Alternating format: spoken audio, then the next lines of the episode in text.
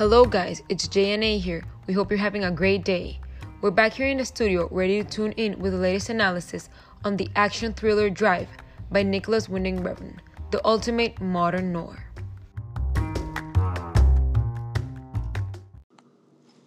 It's Jose here, so we're going to be breaking down this movie into some parts. We'll touch upon the modern femme fatale, Refn's film techniques, Driver as the perfect hard-boiled anti-hero, and lastly, discuss the film's overall significance and cultural impact. So, this two thousand eleven action thriller is based in modern time Los, Los Angeles, following the lives of a couple of neighbors as they maneuver through a tricky world of love, crime, and explosive violence. Driver, our main character, is fittingly a Hollywood stuntman by day and getaway driver by night.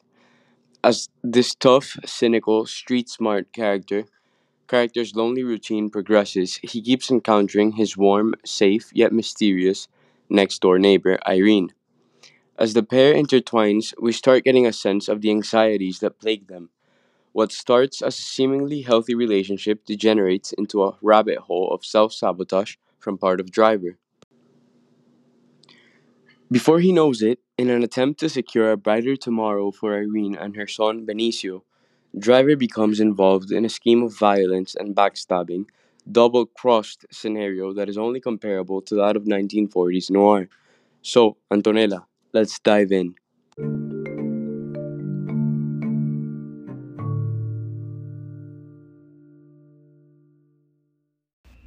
Here I am, Jose, ready to dig into the film technique.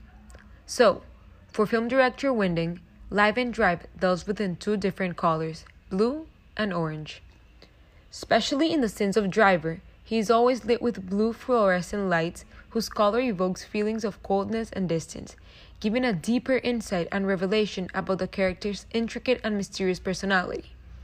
On the other hand, the female character, Irene, is always lit in orange colors, which display moods of happiness, sweetness, and warmth. Is this color contrast a coincidence? I don't think so.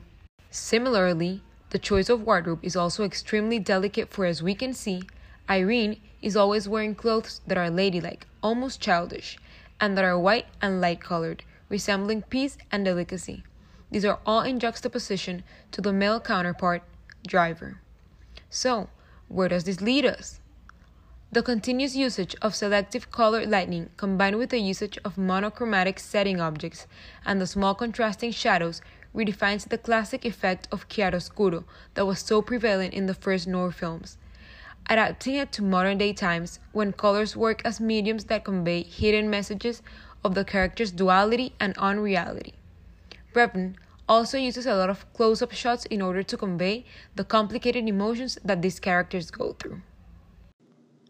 It's as if Gosling's face and eyes do a lot of the acting. The cast's emotions and implicit dialogue alone become a cast member, something that's also typical in noir film. The audience knows how Driver feels because Gosling's face is so expressive. Moving on, keep in mind, Jose, there's no noir without a femme fatale.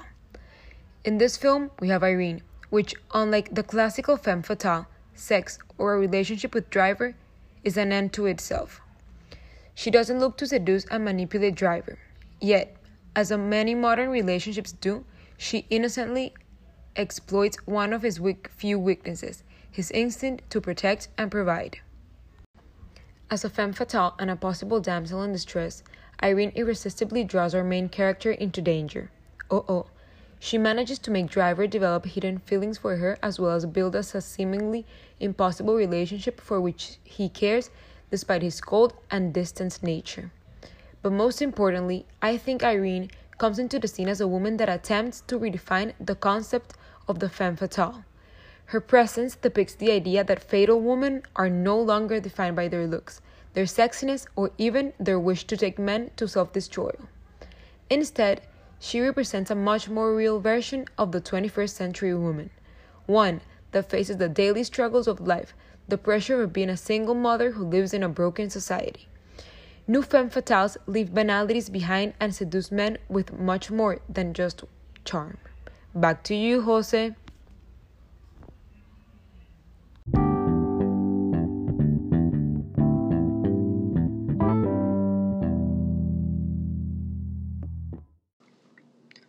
So now let's dive in into the hard-boiled protagonist. Driver, as we know him, is violent and undoubtedly immoral in his actions.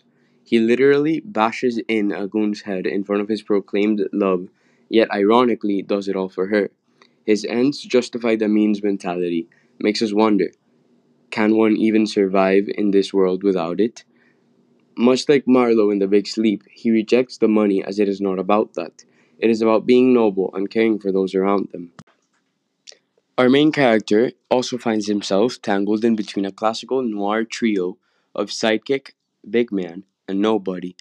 Through Shannon, his link to the underworld, if you will, and Standard's unfortunate sequence of violent events, all lead, all lead Driver to the big man, Nino, the owner of a pizza shop front and the biggest foe in Driver's path to tranquility.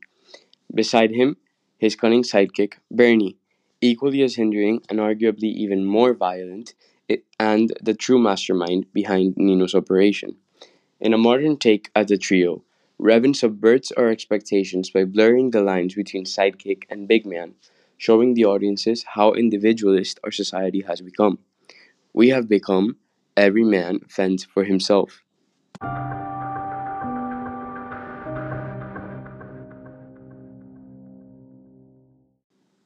Lastly, to truly understand Drive for the masterpiece that it is, we must first recognize the anxieties that plagued the U S during the late two thousands.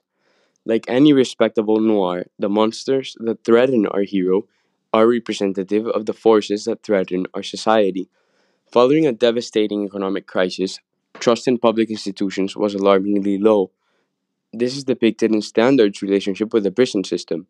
In order to survive in it, he must resort to alternative means, and in order to survive out of it, he must fall into a trap of more crime that ultimately costs him his life. Again, following classical noir themes, it is as if crime is foundational to a life post-supposed prisoner rehabilitation. Thank you, Jose.